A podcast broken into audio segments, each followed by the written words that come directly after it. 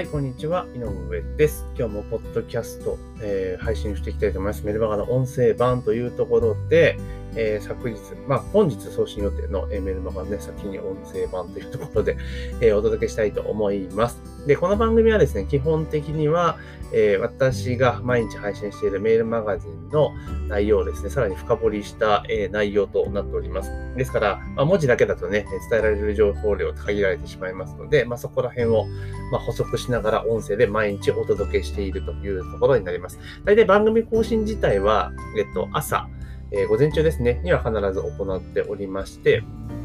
で、メルマガの読者さんには、ま翌日、まあ、早かったらね、このポッドキャストとかを購読いただいてたら、まあ、当日にね、えー、聞けるというところでございますので、ぜひね、番組の購読とかフォローをね、お願いしますというところです。で、今日のテーマはですね、Apple Podcast 総合ランキングで2位ってっていうところでね、えー、衝撃的な事実を知りましたので、まあ、それについてですね、ちょっとお話をしていこうかなというふうに思っております。で、まずですね、えー、冒頭に告知をさせてください。音声配信の取説という音声配信マニュアルを、えー、プレゼントさせていただいております。えー、よろしければですね、無料でプレゼントしておりますので、音声の概要欄からですね、ご請求をいただけたらなというふうに思っております。それと、あとはですね、番組の登録とフォローをね、毎日配信しておりますので、ぜひね、お願いしますというところです。で、今日のね、タイトル、まあ、取り扱うテーマなんですけど、Apple Podcast 総合ランキング2位って2位ってすごいですね。総合ランキング2位ってすげえなっていうふうに思うんですけど、で、これどういうことかというと、えっと、私が今ストア化で、えー、いくつかね、講座を展開させていただいてるんですけども、昨年の12月からね、公開している人気の講座で、まあ、ポッドキャストの番組を作りましょうっていう、えー、講座があるんですね。で、その講座があって、で、それに昨年の、まあ、12月末に受講いただいた受講生の方がですね、まあ、その後なんか2個ぐらい講座を受けてくださったんですけれども、まあ、あの、音声配信をされているというところで、まあ、ちょいちょいね、すごく成果が上がってるぞっていう報告を受けていたんですよ。で、それで、えー、いろいろお話を聞かせてくださいねっていう風な形で、以前からちょっとお話をしていたんですけども、なかなか日程が合わなくて、で、ようやっとですね、昨日、あの、お話を直接お伺いお伺いすることができました。まあ、対談ね、えー、をさせていただいて、まあ、実際どうだったのかっていうところを、まあ、聞かせていただいたんですけれども、まあ、それがすごいなというところなんですね。で、この受講生の方が、方はですね、あの、12月の末に、えー、ポッドキャストの、えー、アンカーのね、解説の講座を参加いただいて、でその後、えー、スタイフのライブの講座参加していただいて、で、えー、スタイフのライブできるようになって、今度はスタイフとそのアンカーを合体させる、えー、講座に出ていただいて、で、今年の、えっ、ー、と、つい先日です、先月ですね、8月の末に、あの、ポッドキャストの集客の講座もね、新しくやったの、それも受講していただいたんですよね。で、まあ、それでいろいろお話をお伺いしていて、まあ、えー、じゃあ対案しましょうかっていうところだったんですけど、で、当然その番組とかね、チェック、チェックというか、見させていただいてたら、ランキングとかチェックしていたら、なんとですね、えー、ポッドキャスト、アップルってランキングがあるじゃないですか。アップルのポッドキャストの総合ランキングで、2位とかなんですよ。2位とか。まあ、その、あの、総合ランキングって結構で順位の出入りが激しいので、それこそ50位、100位から1位とかまでの間を結構ガンガン動いたりするんですよ。で、その中で、結構2位とかはね、これて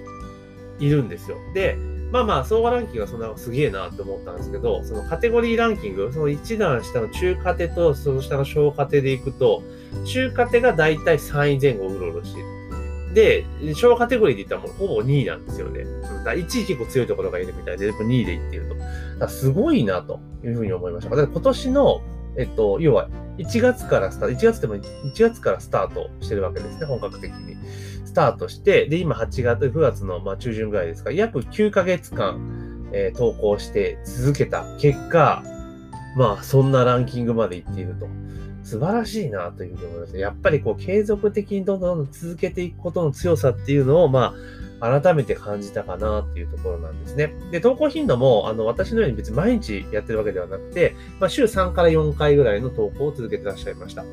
で、えー、これ、すごいですよね。結構ね、あの、週3回、4回続けるっていうのがなかなかのものなんですよ。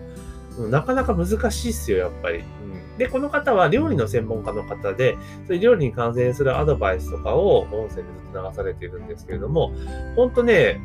うまいと言いますか、こういうふうにしたらいいですよって教え、お伝えしたことを、なんか忠実に実行していただいてたんですね。例えばどういうことかというと、もともとはポッドキャストの番組、あのね、講座に出ていただいたので、まあ、収録配信っていうのを学んでいただいたわけですよ。ただ、えー、Apple の場合とか、ポッドキャストの場合っていうのは、あの開始当初っていうのは番組数がそもそも少ないので、あ、コンテンツ数がね、全然再生されないし聞かれてる感がないんですよね。って話で、で、スタイフライブをやると音声配信の楽しさもわかるし、まあアーカイブも残りますから、ぜひやりましょうよ、みたいな感じで、まあ、スタイフライブの講座を受講してくださったと。で、その2つ受講してくださった方に皆さんに共通してお勧めしているのは、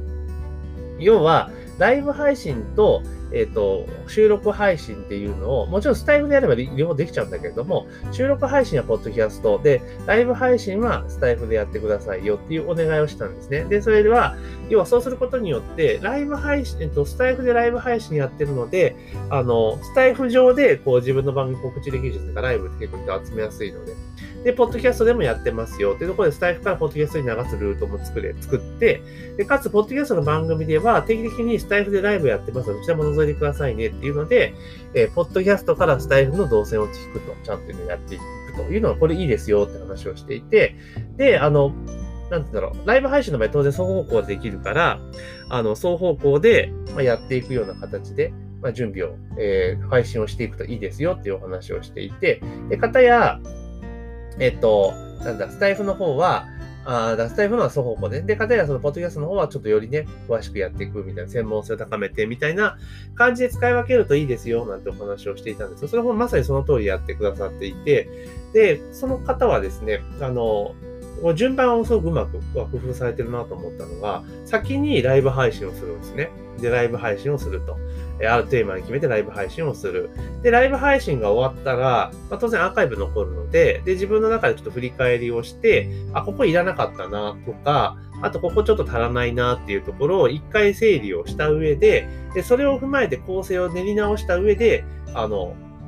アンカーの方に、は、ポッドキャストの方に配信してるんですよね。ですから、要は、ライブ配信に関しては、まあ、リスナーさんとのコミュニケーションを取りながら、まあ、番組構成が出来上がっていくと。いうところですね。だからライブ感っていうのは当然ある。ただし、それをだから、なんだろう、収録版で公開するとなると、やっぱりちょっと余計な部分とかも多くなっちゃうわけですね。情報量が増えすぎちゃうっていうメディデメリットがあるんで、それが良くないなっていうふうに思ったので、あの、アップルに、あと、ポッドキャストに上げるときは、ま、もう一回収録し直してるんですっていうお話をされたんですよ。さすがすごいなっていうふうに思っていて、なのでそこで、要は、えっ、ー、と、ライブ配信した内容を踏まえて、もう一回聞き返して、えー、必要不要のとこ全部ね、えチェックした上で、再度、だからシナリオというか構成を考えて、えー、収録して配信をしていると。ですから、よりその、なんていう、アンカーの方、ポッドキャストの方は、あの、コンパクトに仕上がっていて、わかりやすくなっているっていう構成になってるんですよね。で、そうなってどうなるかっていうと、当然、ずっとポッドキャストとかで聞いてたら、あとで、そのポッドキャストの中でね、えー、定期的に例えば週2回ぐらいライブ配信やってますよって、そのライブ配信で直接質問も受けしますのでって言ってたら、ちょっと聞いてみたいなと思ったらライブ絶対行くじゃないですか。っていうところでライブに流れていくんですね。で、当然そのライブの通知とか受け取れたらいいから、えー、当然スタイフでね、ぜひフォローしてくださいね、みたいな展開式はフォロワーは増えるというところになるじゃないですか。で、同時にスタイフでフォロワーが増えたりとか、ライブ配信定期的にしてると、今度スタイフからも流入があるから、当然スタイフでライブ配信聞いてくれると。で、アーカイブもいいんだけれども、より、あの、すごくコンパクトにまとめてすぐに聞ける、えー、わかりやすい講座は、ポッドキャストで公開してますよっていうのは、ポッドキャストにも誘導できるってことですよね。で、この相乗効果で、あの、すごく、そのリスナーがどんどんどんドライブかかって、要はそれで、あれじゃないですか、えっと、スタイフからポッドキャストの中で、ポッドキャストの再生数が上がれば、ポッドキャスト上での、えっと、なんだ、露出が増えていくわけですよね。で、露出が増えるってことは新規の流入があるから、それでポッドキャスト聞いてもらって、スタイフの方にアクセス流すと、ライブ配信に向けて流すと。で、スタイフの方でもまたリスナーがあって、再生数上がって、ライブ、人が増えるから、スタイフでも露出が増えるっていう好循環で、ものすごく、あの、回り始めたんだなっていうのはすごくありますよね。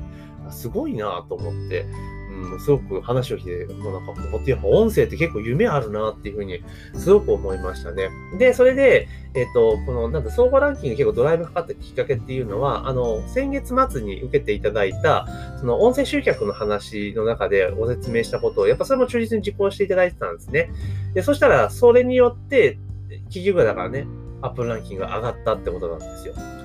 で、まあそこは総合ランキングはちょっとね、効果が出るとは思わなかったんですけど、ただ、えその方のアップのランキングの推移を見てる限りでは、やっぱそれがやっぱ効いてるんだなっていうのは、如実に数字で現れてたなっていう印象を私は持っています。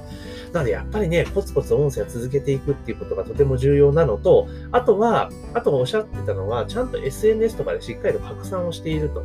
いうことをおっしゃってました。だから放送があったら、ただ単純にそのプラットフォームだけじゃなくて、まあ、各種 SNS にリンクを公開して、それでアクセスを集めてますよってことをおっしゃられたので、やっぱりちゃんとお伝えしたことを100%やってくださっているので、まあ、それはこれだけ結果出るよなっていうふうに思ったりはしました。ですから、やっぱりですね、あの、音声配信とかも、あの、ちゃんと定期的な頻度でやっていく。で、例えばスタイフとか両方できるんだったら、ハイブリッドで進めていって、ライブ配信と収録配信だからハイブリッドでやると。ただし、その収録配信に関しては、えっ、と、スタイフ使わないでアンカーで収録をしていくっていうのがポイントかな、というところですよね。うん、だからこれね、すごいなと思って、総合ランキング2位っすよ。だからそれでお話をしていて、でもそんだけリスナーさんがいて評価されている番組だったら、これも結構もうなんか100本ぐらいアーカイブできてるんですよ。コンテンツとしてね。でだったら、それ、レシピを例えばジャンルごとに切り分けて、例えばそれダウンロードして、あの、売ったらよくないですか？みたいな話をしたんですよ。要は、もちろんその全部公開はされているんだけれども、ただ自分で全部探すと大変じゃないですか。検索しなきゃいけないから。だからそれをうまくまとめて、要は、例えば肉料理専門みたいな感じでやったりとか、まあ、そんなような形で、その、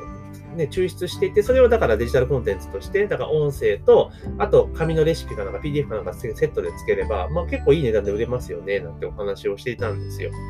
で、やっぱその方も、その、やっぱ作ったコンテンツをどうやって売ったらいいのかっていうところが、やっぱりちょっと、今まで無料で出してたものを売るってことに対して、やっぱ抵抗があるみたいで、いやいや、それ束にして、で、その束にすることで価値が生まれるわけですから、全然問題ないですよっていう。探すのも大変だし、だって、無料で済ませたい人は、無料で探せばいいだけじゃないですか。だけど探すの、100本の中から探すのも大変だし、で、これは後に、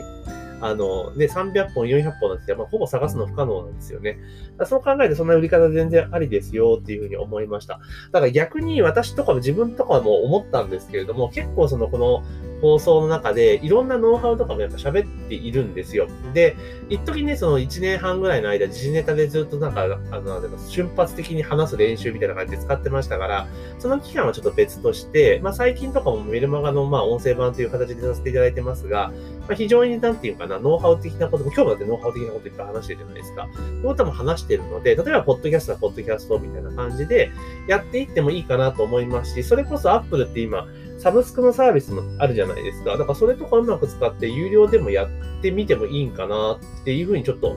えー、思ったりしましたね。有料のサービス、有料配信っていうやつですか。これをやってみてもういいのか。だってどうせ毎日撮るんだからっていうのがあるじゃないですか。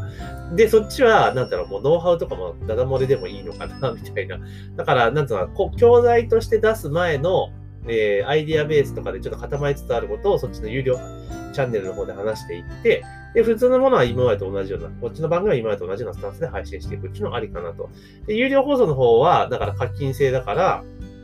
ずっと購読していただければ、まあ、最新のなんかいろいろ実験中のプロセスとかも全部わかると。いうところだし、で、そこをね、元に自分でなんかコンテンツ作ってもらっても全然いいわけですしっていうところですよね。そんな使い方もいいかなと、やっぱ音声でやっぱパワーがすごくあるなっていうのは今回の、えー、受講者さんの事例でね、えー、すごく感じたなというところでございます。で、後ほどですね、あの、対談取ったので、約1時間ぐらいの対談なんですかね、取らせていただきましたから、それも後ほどこの番組で公開をしていこうと思っています。はい。まあせっかく収録したのでね、公開。で、ただ、1時間の音声1本とカーンと載せても、多分聞くの大変なので、えっ、ー、と、いくつかに分割します。まあ、大体、えー、60分ですから、まあ、10分ぐらいの全音声に、えー、大体だから6本ぐらいに分けて、えー、順次て、えー、公開していきますので、ぜひね、チェックしていただいて、ああ、音声配信ちょっと私もやってみようかなと思っていただけたらなというふうに思っております。というところで今日はですね、えー、Apple Podcast 総合ランキング2位、